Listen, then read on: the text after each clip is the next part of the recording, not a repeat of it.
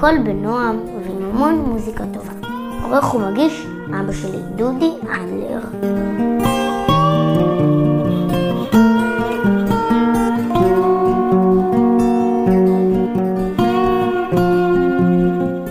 שלום מאזינות, שלום מאזינים, אנחנו ברדיו חנה, בתוכנית כנועם שיח, איתכם באולפן דודי אדלר. זה קרה בשנת 1972, כשהייתי בן חמש. אבא שלי רצה ללכת לקורס מדיטציה טרנסצנדנטלית, אבל אה, לא הייתה לו בייביסיטר עבורי. הוא לקח אותי איתו, וכך התחלתי ללמוד מדיטציה. במהלך השנים למדתי ועסקתי בשיטות מדיטציה רבות בארץ ובעולם, ובשנת 1992, כשהייתי בן 25, התחלתי ללמד מדיטציה. בסביבות 1995 לימד אותי חבר בשם נועם סביון את התרגיל שאותו הזכרתי בתוכנית שעברה, תרגיל הספירה לאחור, שמכניס את המתרגל במהירות למצב שבו מוחו משדר הרבה גלי אלפא. ואז המתרגל הופך להיות אה, רגוע ושלב יותר. המלצתי בשבוע שעבר אה, לקחת לנו במשך היום פרקי זמן קצרצרים, שבהם נספור בלב מ-100 ועד אחת.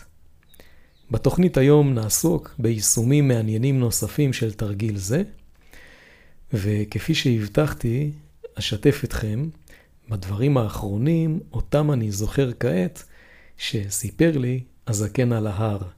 סיפורי ניסים קטנים ומעוררי השראה.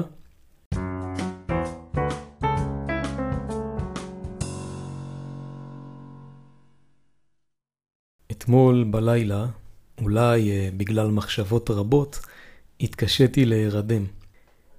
התחלתי לספור בליבי מ-500 ומטה. נרדמתי באמצע, לא זוכר לאן הגעתי. אם בכל זאת, כשעושים את זה מגיעים לאחד, מתחילים לספור שוב. אפשר לספור ברוגע, זה לא מבחן. אם הם מתבלבלים, פשוט אה, סופרים מהמקום שבו אנחנו משערים, שאנחנו בו או קרובים אליו. איך זה עובד? המוח לא יכול לחשוב שתי מחשבות בו זמנית. מרגע שהוא ממוקד בספירה, הולכות ונעלמות יתר המחשבות והמיינד שלנו נרגע. הספירה לאחור אה, מעצימה באופן לא מודע את תהליך ההירגעות, שכן זה נתפס אצלנו כהאטת תהליכים.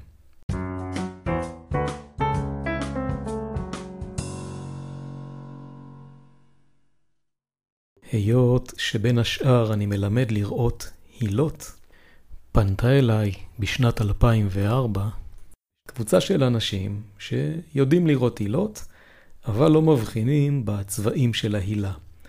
הם רואים את ההילה אך ורק בצבע לבן, למרות שכל ספקטרום הצבעים קיים. העברתי להם בסך הכל סדנה אחת, נפגשנו, ורציתי להביא אותם למקום השקט שבו הם יהיו עצמם. היות שיש להם כבר את הכישרון ואת היכולת, הדבר אה, שרציתי זה פשוט להרגיע אותם. עשינו את התרגיל הפשוט של ספירה לאחור. אני לא זוכר מאיזה מספר התחלנו, אולי מ-50, אולי מ-100, אולי יותר. אחרי שהם ספרו, היות שהם היו שלווים ובגלי אלפא, ללא מסכים ורעשי רקע, כשהתחלנו לעשות תרגולים לראיית הילות, כולם ראו צבעים. היות שאחד היישומים הבולטים של אה, תרגילי הרפייה, דמיון מודרך, מדיטציה, ובפרט התרגיל הזה של הספירה לאחור, הוא רגשי. אני רוצה לשתף אתכם בסיפור מקרה שקרה לי בשנות ה-90 כשטיפלתי במכבי טבעי. טיפלתי שם ברפלקסולוגיה. הגיע אליי נער כבן 15, הנער היה עולה חדש, היה בדיכאון, והוא הגיע עם אימא שלו, ואימא שלו סיפרה לי שהוא נפל מקומה רביעית. לא העמקתי בפרטים, אתם יכולים אולי להבין לבד. האמא ביקשה, הנער לא דיבר, האמא ביקשה שאני אעבוד על כאבי הגוף שהיו לו. הוא ניצל, ברוך השם, הוא עבר הרבה ניתוחים וסבל מכאבים רבים. אמרתי לה, בשמחה, נעבוד על הכאבים, אבל יש אפשרות לנסות ולעבוד גם על המצב הרגשי. ובכן, הנער בטיפולים הגיע תמיד עם אמא שלו, הוא שכב על מיטת הטיפולים, הוא לא דיבר, הוא לא הגיב, הוא לא ענה על שאלות, הוא תמיד נראה עצוב. ככל שהתקדמנו, ואין כאן קסם, צריך לעשות עבודה. אני חושב שסביב הטיפול השמיני או השנים עשר, הוא כבר uh, התחיל לחייך. האמא סיפרה לי שמצבו השתפר מאוד.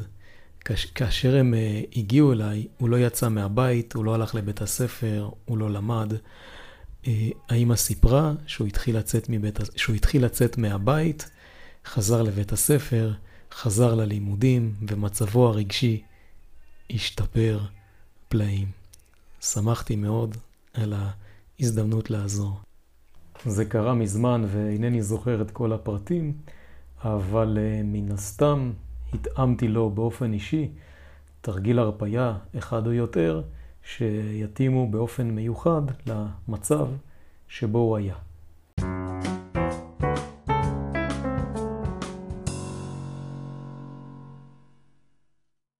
זוכרים את הזקן על ההר שמעניק לנו השראה בתוכניות האחרונות? הבטחתי היום לספר סיפורים נוספים שאני זוכר אה, שבעזרתם הוא מעורר אצלי השראה. ובכן, באחד מהמצבים המדיטטיביים בהם שהיתי, נזכרתי בסיפורים נוספים ואמיתיים שסיפר לי. עוף רגע לתאילנד, אמר לי הזקן. עפתי. עכשיו תצפין, רואה את פאי מתחתיך, תנחת, תנחת. נחתתי. על הגבעה הזאת, בתוך הבית המבודד הזה, אמר לי הזקן, התבודדתי, תרגלתי מדיטציות מהבוקר עד הלילה, וכאשר רציתי לנוח, למדתי קבלה. בעודי שוכב באחת המדיטציות, ראיתי דמות של בחור תאילנדי צעיר שגוער מעליי במבט כעוס, אוחז בידיי. אמרתי לו, הכל בסדר, אני איתך, אני מעביר לך הילינג, ריפוי, אהבה, קח כל מה שאתה צריך מהבחינה הזאת. הבחור לקח, נרגע והלך. ראית נשמה, אמרה לי נינג, בעלת הבית שממנה שכרתי את המקום. ואז היא סיפרה לי את הסיפור הבא. לפני מספר שנים, באותו אזור שבו תרגלת את המדיטציה, אה, היו זוג צעיר, הבעל הרג את אשתו והתאבד. האנשים מספרים שהנשמה שלו מסתובבת באזור חסרת מנוח. אני מאמינה שאתה פשוט ראית את הנשמה שלו.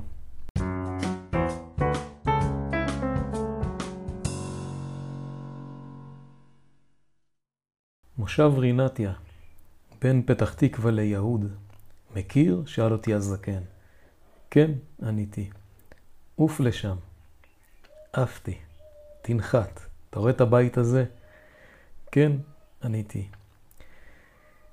הייתי שם, אמר הזקן. באחד הלילות העיר אותי מישהו או משהו מהשינה, ואמר לי את המשפט הבא: התודעה שלך נמצאת בכל מקום.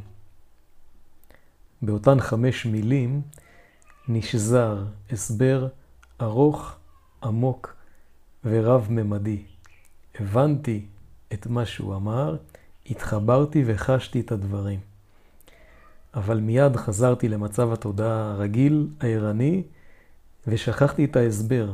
ההבנה ניטלה ממני. מה? שאלתי אותו, אמר לי הזקן. והוא ענה לי שוב, התודעה שלך נמצאת בכל מקום.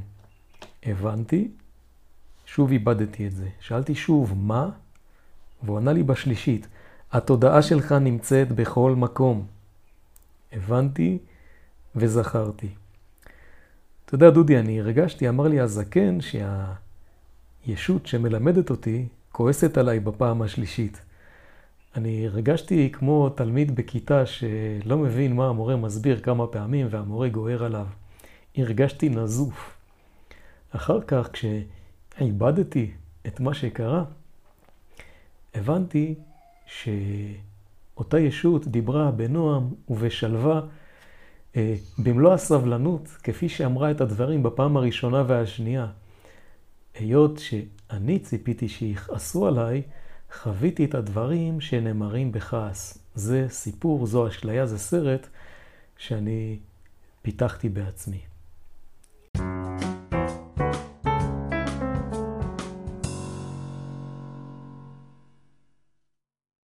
הישאר ברינתיה, אמר לי הזקן. הייתי אחרי פרידה, הוא סיפר, עצוב, שבור. שכבתי במיטה, והקושי הרגשי הביא אותי למצב של חוסר אונים, ויתור, שחרור, הוויה.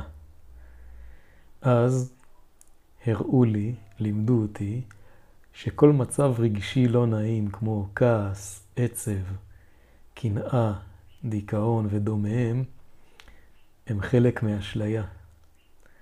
נתנו לי להתבונן בנשמתי פנימה, וגם בנשמות כל האנשים, דבר שנקרא בקבלה נשמת אדם הראשון, או אדם הראשון, שהוא אה, נשמת העל, שכוללת את נשמות כל בני האדם מכל העמים, וכל אחד מאיתנו הוא ניצוץ או חלק מאותה נשמה. אני בספק, אמר לי הזקן, עם הסיפור בספר בראשית, על אדם וחווה הוא כפשוטו. אני בספק אם היו אנשים כאלה או שיש כאן ארכיטיפ, אה, סימבול, סמל, תעמיק בדברים, תלמד אותם.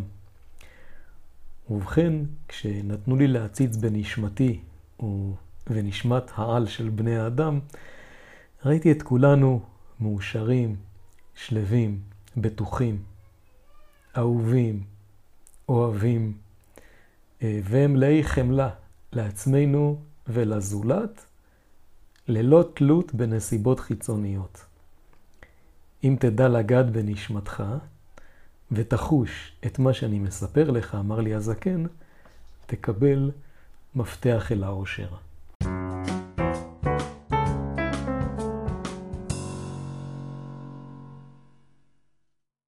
הזקן הזכיר לי מקרה שבו טיפלתי בבחורה בת 35 שהגיעה אליי ואמרה לי, דודי, כל החיים שלי גרועים מכל כיוון. אני לא מוצאת עבודה, אני גרה אצל ההורים, לא יכולה לצאת ו- ולמצוא דירה שכורה, ואין לי זוגיות. התחלתי לטפל בה. כנראה שעשינו שילוב אז בין רפלקסולוגיה לבין הילינג האחד. אה, אולי זה היה רק הילינג האחד. במהלך הטיפול, פתאום היא מתחילה לצחוק, ובסוף הטיפול היא מספרת לי, שמע, דודי, אני הרגשתי מאושרת לחלוטין.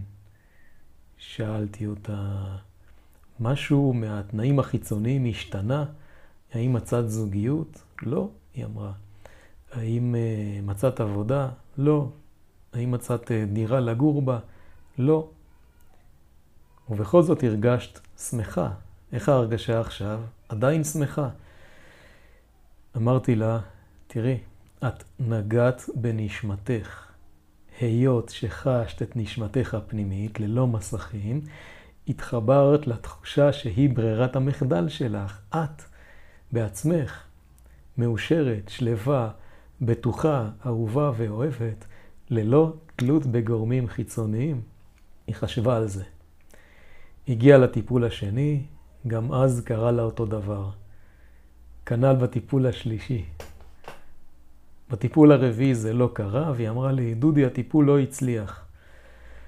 אמרתי לה, תראי, אנשים מחכים שפעם בחיים תקרה להם תובנה כזאת, שהם ירגישו את העושר הפנימי של הנשמה, שאינו תלוי בנסיבות חיצוניות. לך זה קרה שלוש פעמים, שבוע אחרי שבוע, תגידי תודה.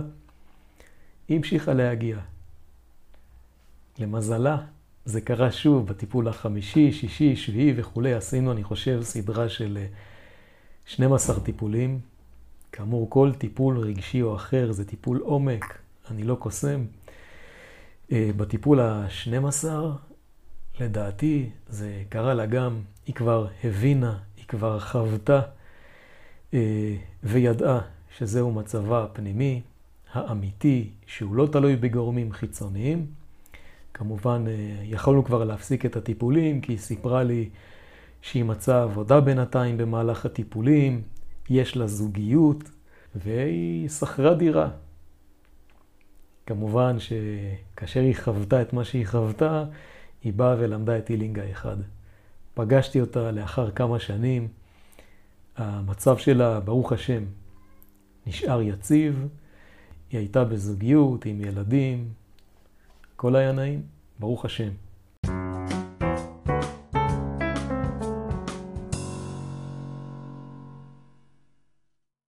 זוכרים את נועם סביון מתחילת התוכנית שלימד אותי את התרגיל המופלא והפשוט של ספירה לאחור שמשרת אותי נאמנה עד היום.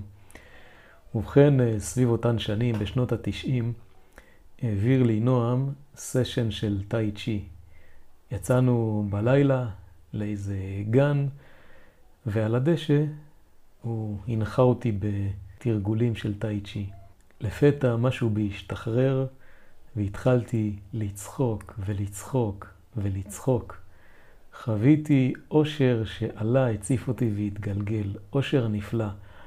ובאמת הבנתי אז שזוהי ברירת המחדל, שזוהי ההרגשה הפנימית של הנשמה, ההרגשה האמיתית, שאיננה תלויה בנסיבות חיצוניות. זכרתי אז בדיוק איך להגיע לזה ואיך לגרום לאנשים אחרים לחוות את זה, ואמרתי לנועם, בוא, בוא נעשה סדנה ביחד, אתה תעביר את הטאי ואני אתן את הנקודה הזאת של ההגעה לנקודה הפנימית. לצערי שכחתי את אותה תובנה שהייתה לי אז, אולי כי זה לא נכון, אולי כן, לעשות את זה כל כך פשוט, אבל יש דרכים אחרות לעשות את זה, דרכים של עבודת מודעות והתפתחות, ועד היום אני רואה את זה קורה לאנשים.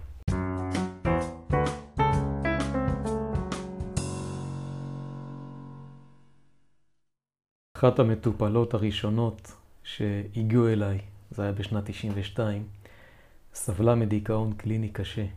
היא בדיוק השתחררה זמן קצר לפני כן מבית חולים פסיכיאטרי, ממחלקה סגורה, היות שהיא רצתה להזיק לעצמה. שלוש נקודות. היא הגיעה אליי כדי לרזות. אמרתי לה, תשמעי, את נראית לי ממש טוב, אני לא חושב שאת צריכה להרזות. אז היא ככה נפתחה וסיפרה שהיא לא אוהבת את עצמה ולא אוהבת את הגוף שלה. המשכנו לדבר, ולאט לאט אה, הלך ונפרס מצבה הרגשי.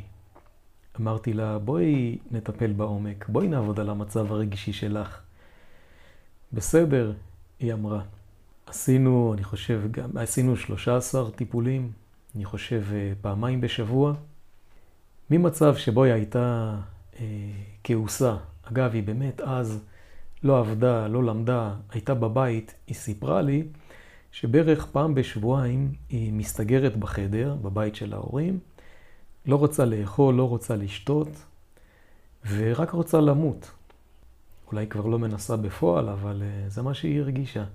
כמובן, אה, התחלנו בטיפולים בשילוב אה, תרגילים מיוחדים שהתאמתי לה, תרגילי מדיטציה. ובאמת, במהלך הטיפולים, המצב הלך והשתפר, ממצב שבו היא, היא כעסה עליי והתרכזה עליי, והייתה כזאת נרגנת ופסימית. לאט לאט התחילה לחייך, התחילה להיות יותר חיובית. ככה, לקראת הסוף היא אומרת לי, שמע, כל התקופה הזאת שאתה מטפל בי, לא היה לי אפילו התקף דיכאון אחד. אם באתי אליך במצב של התקף פעם בשבועיים, אני כבר עברתי כמה שבועות בלי שום התקף. בטיפול האחרון היא כבר סיפרה לי שהיא יצאה מהבית, היא מצאה עבודה, והיא התחילה ללמוד דבר שהיא אהבה. היא אמרה לי, דודי, מצב הרוח שלי טוב. החלטנו אז ביחד להפסיק את סדרת הטיפולים, לא רציתי להעמיס עליה. והיות שהיא הייתה באמת המטופלת הראשונה, או אחת מה, מהמטופלים הראשונים, הייתי איתה בקשר במשך אה, ארבע וחצי שנים. כל חצי שנה התקשרתי כדי לראות מה, מה מצבה כעת, כדי לבחון את עצמי, לקבל פידבק, לראות איך הטיפול עובד. אני יודע שבמשך כל הארבע וחצי שנים האלה, עד שהיא עברה מקום וכבר איבדתי את מספר הטלפון, היא אמרה לי, דודי, המצב הרגשי שלי טוב, לא היה לי בארבע וחצי שנים האלה שום התקף דיכאון. אתה יודע, יש לי מדי פעם אה, מצב רוח לא טוב, אבל זה כמו לכולם, זה לא, לא ברמה של דיכאון, אני מתפקדת, ברוך השם, תודה רבה. הודיתי לקדוש ברוך הוא.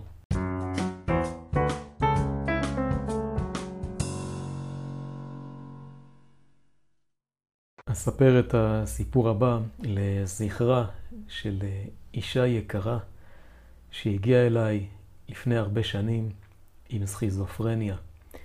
היא הייתה בשנות החמישים לחייה, בין חמישים לשישים.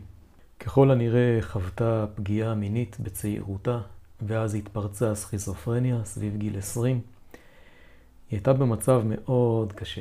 היא הייתה יוצאת אל הרחוב, צועקת, עושה דברים איומים, סבלה מאוד מהתעללות של אנשים אחרים, שמעה קולות למיניהם שלא היטיבו עימה וגרמה לה לעשות דברים שהיא לא רצתה לעשות. הגעתי אליה ואמרתי לה, תראי, נעשה מה שאפשר, נתחיל מפעמיים בשבוע כפי שצריך במצב שאותו את מתארת, ונראה לאן נתקדם.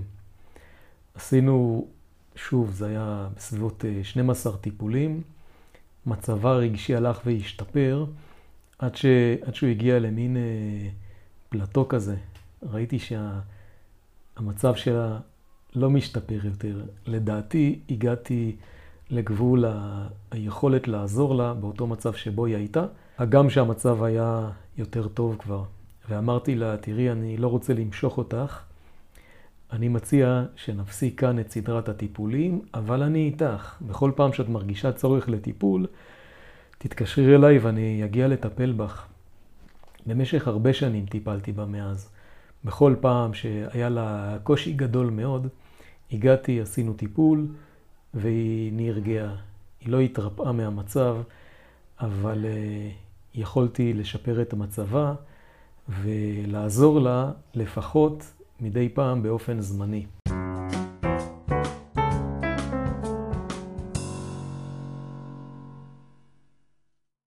לא תכננתי את זה כך, אבל אה, יש לנו תוכנית עם הרבה סיפורי מקרה, שהמשותף להם זה הממד הרגשי שעליו אפשר לעבוד ואותו ניתן לשפר ולפעמים אפילו לפתור לחלוטין, אה, וזה מה שעושה אותי אופטימי. כי כמעט תמיד אפשר לצאת כמעט מכל מצב. אה, תוך כדי התוכנית אני נזכר בעוד ועוד סיפורים. סיפור נוסף שאני נזכר בו כעת הוא סיפור רגשי, אבל מעורבים בו צדדים נוירולוגיים. טיפלתי באישה בסביבות גיל ה-85, היה לה אלצהיימר ופרקינסון. בנוסף, היא נפלה ושברה חוליה בגב. כשהגעתי אליה הביתה, היא פשוט אה, שכבה במיטה בעיניים עצומות, בוכייה. סיפרו לי שהיא לא מזהה אנשים, לא מזהה את המשפחה, כאובה בעקבות הנפילה שלה, וזה המצב. התחלנו לטפל, ראינו שמצבה הולך ומתייצב ככל שאנחנו מטפלים, הכאבים לאט לאט עברו, עד שאם אני זוכר נכון, אחרי כחודש, היא כבר קמה מהמיטה, היא קמה מהמיטה לפני כן, אבל אחרי חודש כבר היה שיפור אה, ניכר. היא כבר הלכה בבית עם הליכון, לא היו לה כאבים, היא הפסיקה לבכות, היא לא הייתה במיטה כל הזמן. באמת אה, מצבה הרגשי השתפר פלאים, אבל הוא המשיך להשתפר בהמשך. לאט לאט, עם הטיפולים, הסימפטומים של הפרקינסון, שמהם היא סבלה, אה, מי שמכיר זאת אה, הליכה בצעדים קטנים, זה קושי בשינויי כיוון תוך כדי הליכה, זה קושי בלהתחיל אה, תנועות, זה טרמור, שזה רעד שמתבטא בדרך כלל ביד, ב, בידיים, באצבעות, ובכלל נוקשות בגוף. הסימנים של הפרקינסון הלכו ופחתו עד שכמעט לא ראינו אותם. אומר כמה מילים על האלצהיימר.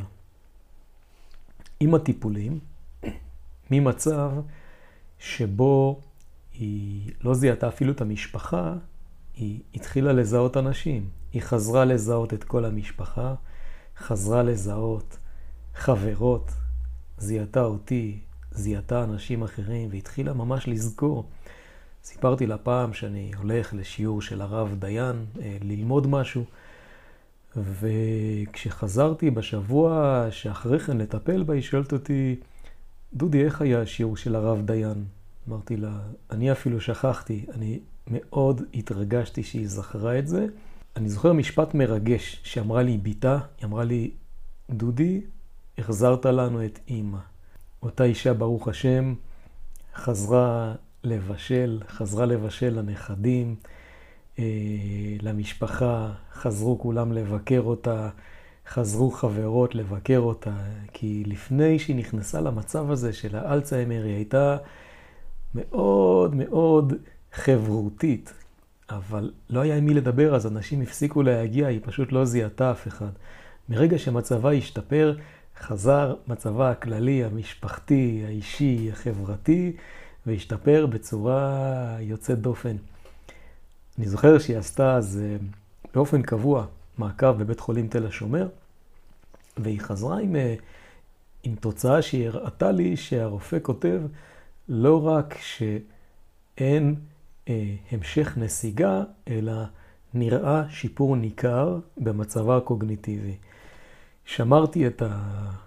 את ההבחנה הזאת מספר שנים, אבל כשעשיתי סדר, זרקתי את זה. מה שאני רוצה להראות, שאפשר להיות אופטימיים וגם במצבים שנראים קשים, הרבה פעמים יש מה לעשות. ובכן, אני רוצה לאחל לכולנו סוף שבוע נעים ומבורך, ולהתראות בתוכנית הבאה.